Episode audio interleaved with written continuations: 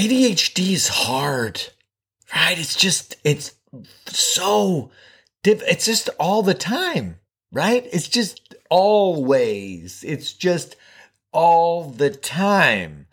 And it can be very difficult to manage. And that's what we're doing here on the ADHD Big Brother podcast. We're trying to figure out how to stop ourselves from growing brain bananas. So let's try it again. One more episode. Here we go. Episode 32 starts now.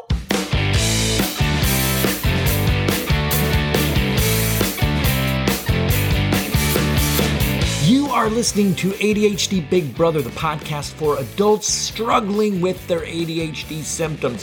Why?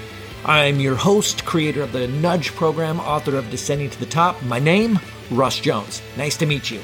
Guys, we are going to learn about some stuff. We're going to laugh about some stuff. And ladies and gentlemen, here is some stuff. All right, welcome guys. How are you guys doing? Um, I'm a little bit out of breath. I just ran down, interrupted my podcast to go down and get some produce. So uh, now I'm back. I'm back up. Hey, how you guys doing? Uh, first up, I want to send a shout out, thank you to Aiki Silverback or I'm Aiki Silverback. I'm not quite sure how you say it, but uh, bought me a cup of coffee, sent a really cool message about the podcast. So thanks, man. That really made my day. I really appreciated that. Uh, thank you. And you guys, if you guys are getting uh, value out of the podcast, you want to buy me a cup of coffee, help me keep this podcast going. That would mean the world to me. Uh, I'd really appreciate it. So uh, thank you. The way I see it, we have a couple options with this ADHD life of ours. First option is we keep doing what we're doing. Doesn't really work. The highs are high. That's neat. Uh, but they're infrequent. They're unreliable. But the lows, now the lows are consistent. They're dark and uh, for lack of a better word, they're just not they're not fun. Let's just say that they're not fun. The lows and they keep compounding, uh, and not in a good way. You know, remember the first time, um, you know that the, the cliche of you know forgetting where we kept our keys. It was a real forehead slapper, wasn't it? It was like, oh gosh darn it, I uh, misplaced my keys, like a real dingaling there. Oh boy, yeah. But then we cut to the one thousandth time and the frustration has compounded each and every time to the point where that, you know, that silly forehead slappy thing of forgetting the car keys has become you worthless piece of garbage. This again? God, you're hopeless. Idiot. And you're already running late? and you already said you were on your way? You freaking suck. Mm, mm, mm, mm, and that's just a sampling of the lows, right? I mean, they can be multiple of these per day. So while we have some work to do to undo that self loathing, we can also start working on the fixes that minimize these instances where we might loathe thyself. Yes? So I will now propose to you solution for many of those ADHD ills. It's going to be one solution, one mega solution. And it starts with understanding that we cannot hold things in our mind. Let us all agree. It is not something we do. We know this. You know this. We joke about this. Uh, what's that person's name again? Where's my car keys? Me, me, me. It's just, it's not a thing. It's not a thing that we are able to do. Here, try this, for example. Here's a word problem. Pay attention. The distance between two towns, is 380 kilometers. So at the same moment, a yellow passenger car and a silver Ford F-150, they start moving towards each other from different towns. One of the towns, it's got a population of 15,000 and the other one has a population of 75,000. They meet four hours later. If the, so if the car drives five kilometers faster than the F-150, what are their speeds? The answer, if you're like me, then as soon as I started mentioning the cars, I lost the first sentence. There's no way I'm figuring this out in my mind. Even when I look at word problems, I struggle. So this is an issue for us. Does it mean that I'm a piece of garbage? No, no, no, it doesn't. It means that I have a limited working memory, meaning that I don't hold stuff in my head, y'all. Think of this. We would have to hold all that information and then while it's in there, decide which information is relevant to the problem, and then grabbing those numbers, we'd have to create a math problem to solve in our head and then attempt to solve that. Many people would struggle with this, but if you're like me, you would struggle with it and you'd struggle with it even if you were able to write it down. So, knowing this is an issue, this would tell me that I need some kind of solution where I don't have to hold information in my head. Huh, what could that be? Uh, I think you probably already know, but stay tuned. So, what else? Well, we're ruled by impulse. When we are untethered, we find ourselves hopping from mental task to mental task. We have a history of jumping on tasks that just suddenly arise in our minds. And I'll speak for myself when I say that I jump on those tasks because I don't want to forget. It randomly popped in my head to send an email to someone I owe an email to. Well, you know, if I don't do it now, then I'm in real danger of forgetting to do it later. So I got to stop doing this important project that I'm in the middle of doing and I have to send that email. And because I don't hold information in my head, I'm going to sacrifice remembering that I was working on this important project until it pops into my head at an undetermined time later, if ever, and I will be sure, absolutely sure to feel like a loser when that happens. Because I'll be like, oh God, I was working on this project. Oh, idiot. Blah. So this tells me that if I wanted to stay on track and avoid jumping from impulse to impulse, then I would probably want to create a system where I can jot down that I need to send that email and I can trust that I won't lose it and I can get to it when an appropriate time happens instead of right now. And what about scheduling appointments? Can we really keep that in our heads? Are we really going to remember that doctor's appointment Thursday at three o'clock? And then that lunch that we have with our good friend. Oh, and then Friday, weren't we going to hang out with a, with another buddy? But is that still happening? We should check in on that. And then we have to also we have to pick our kids up every single day at uh, 2:45 p.m. And oh oh shit! But what a, oh what about the doctor's appointment? How are we going to make the oh damn it? We had the doctor's appointment at three, but we have to pick our kids up at 2:45. We're never going to make that. So now I feel like a frustrated loser and I hate my life for the rest of the day because I double booked and what an idiot, only an idiot would double book like that. These are three items that would create really crummy feelings for me. The, you know, the word problem one, just thinking, I'm so annoyed with myself that I can't, I can't, I keep forgetting things and I feel stupid for not being able to retain information. Or, you know, in the second example, like we mentioned, following the impulses you know, that just results in me completely forgetting that I was originally working on a project and then that came impulsed back. And that jolt of remembering, that jolt, that impulse, it's never warm and fuzzy. That like, ah, shit, I was working on a project and I freaking forgot. That's frenzied and it's anxiety ridden. And the same with the third example, realizing I double booked my time and some scramble now has to happen. It sucks, but it's avoidable chaos. And we know that. And yet we're unable to fix it. And the answer to all of this, and we know it, and we probably feel so bored hearing it, is it's the planner. And I know, I know it's the odds are you guys already know that you need one, or you think, yeah, yeah, I should get one, and but you haven't yet. So how can so much be solved by so little? And it can be easy. I use a bullet journal now. I used I used to buy Franklin Oh man, I used to buy Franklin planners because oh my god, they're awesome. They just look awesome. And if I would use it, oh man, I would totally splurge on one. But my reality is that there's there's just so much uh, there to organize that I would typically buy the planner and I would revel in the inspiration and the possibility and oh here's here's my life. It's an empty planner and I get to fill it with my life, my hopes and my dreams. And I would start with the title page and that first page where you, you know, you put your name and if found, please call because, oh my God, guys, it's going to be loaded with valuable information and please call this number. And then I'd forget where I put it. And then I'd forget that I have one. And then I'd forget that I even need one. And then one day I would see an ad for a really cool planner that's got some cool features. And I would think, yeah, I need to do that. So I should probably get that one and just uh, fresh start. And that's why I now use a bullet journal. I have simplified my entire life. And I say bullet journal only because that's, you know, the dotted notebook. And I use the term bullet journal because I subscribe to that method, the bullet journal method. I mean, the, the, they, they got a website and a book written all about how to use one.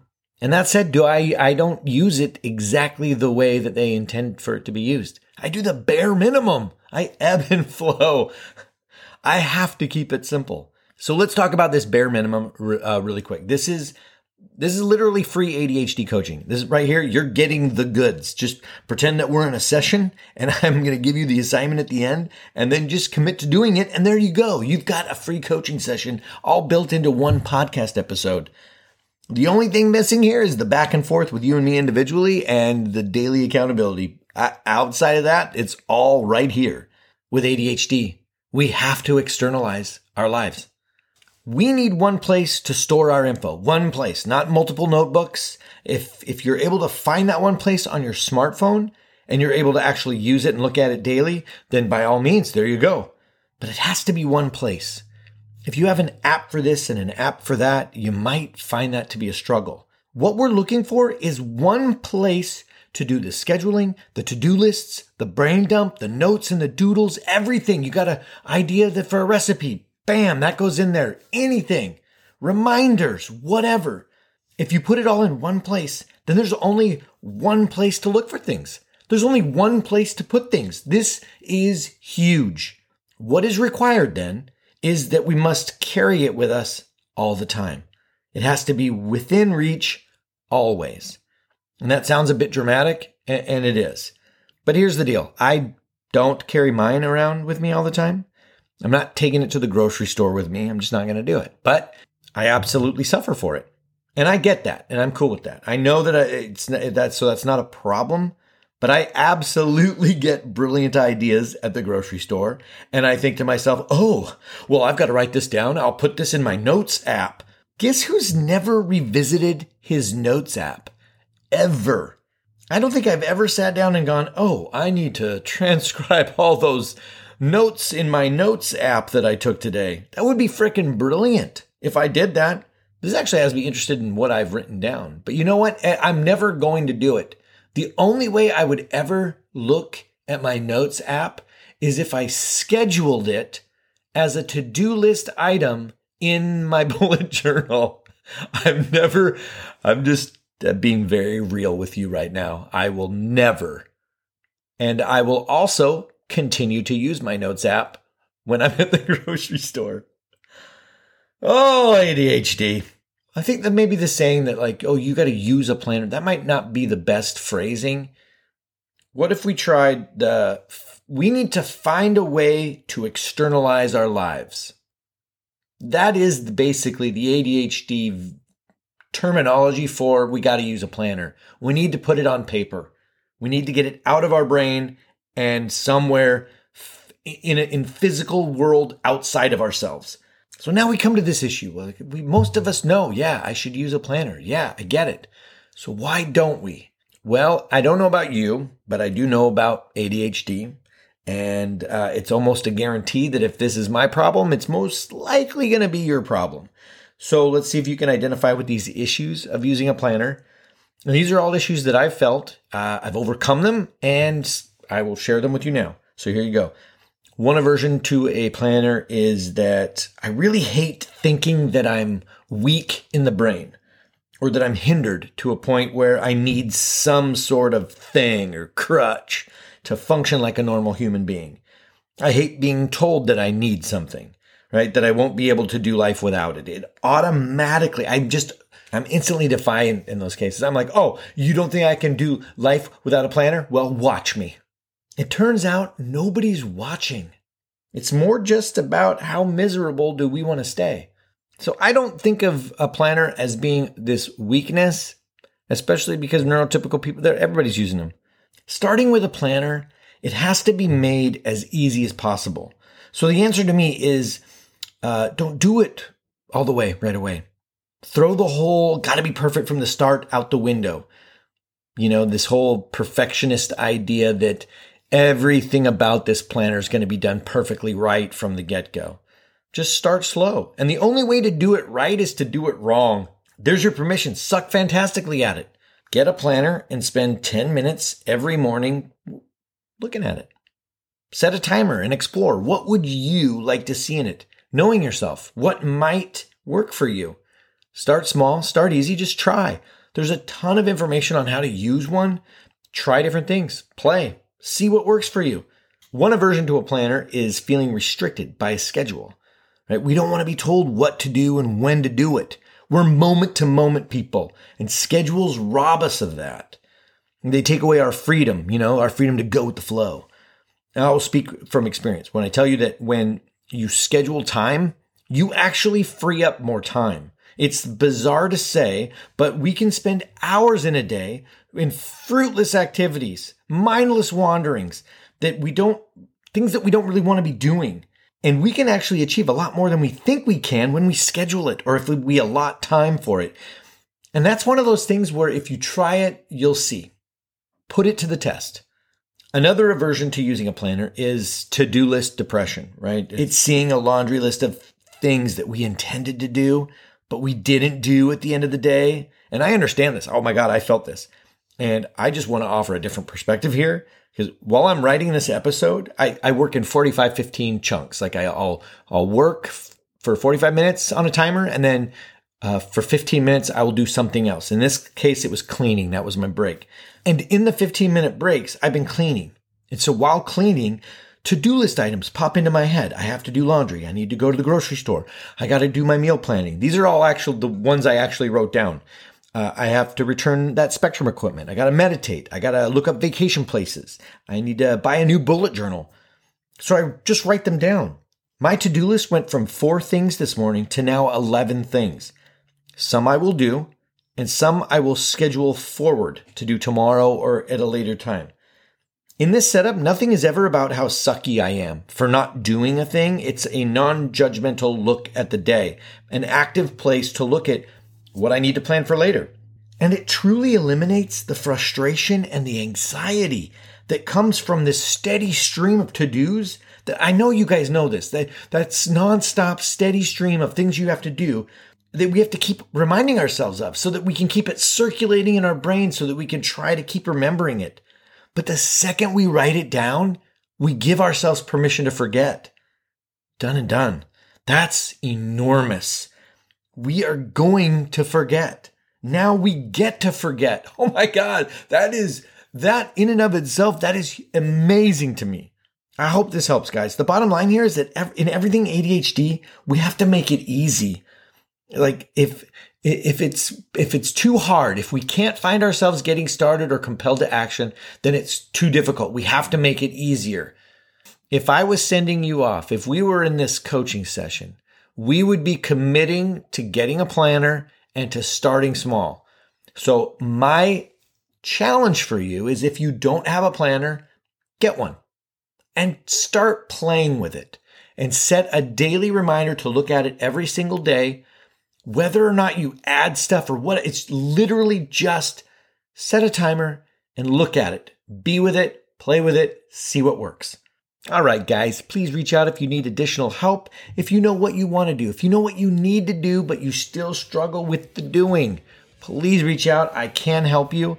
And that will do it for today. All right, guys, if you value the podcast and you're getting something out of it, please consider rating and reviewing it on whatever platform you listen to podcasts. I would greatly appreciate it. And have yourselves a phenomenal week. Later.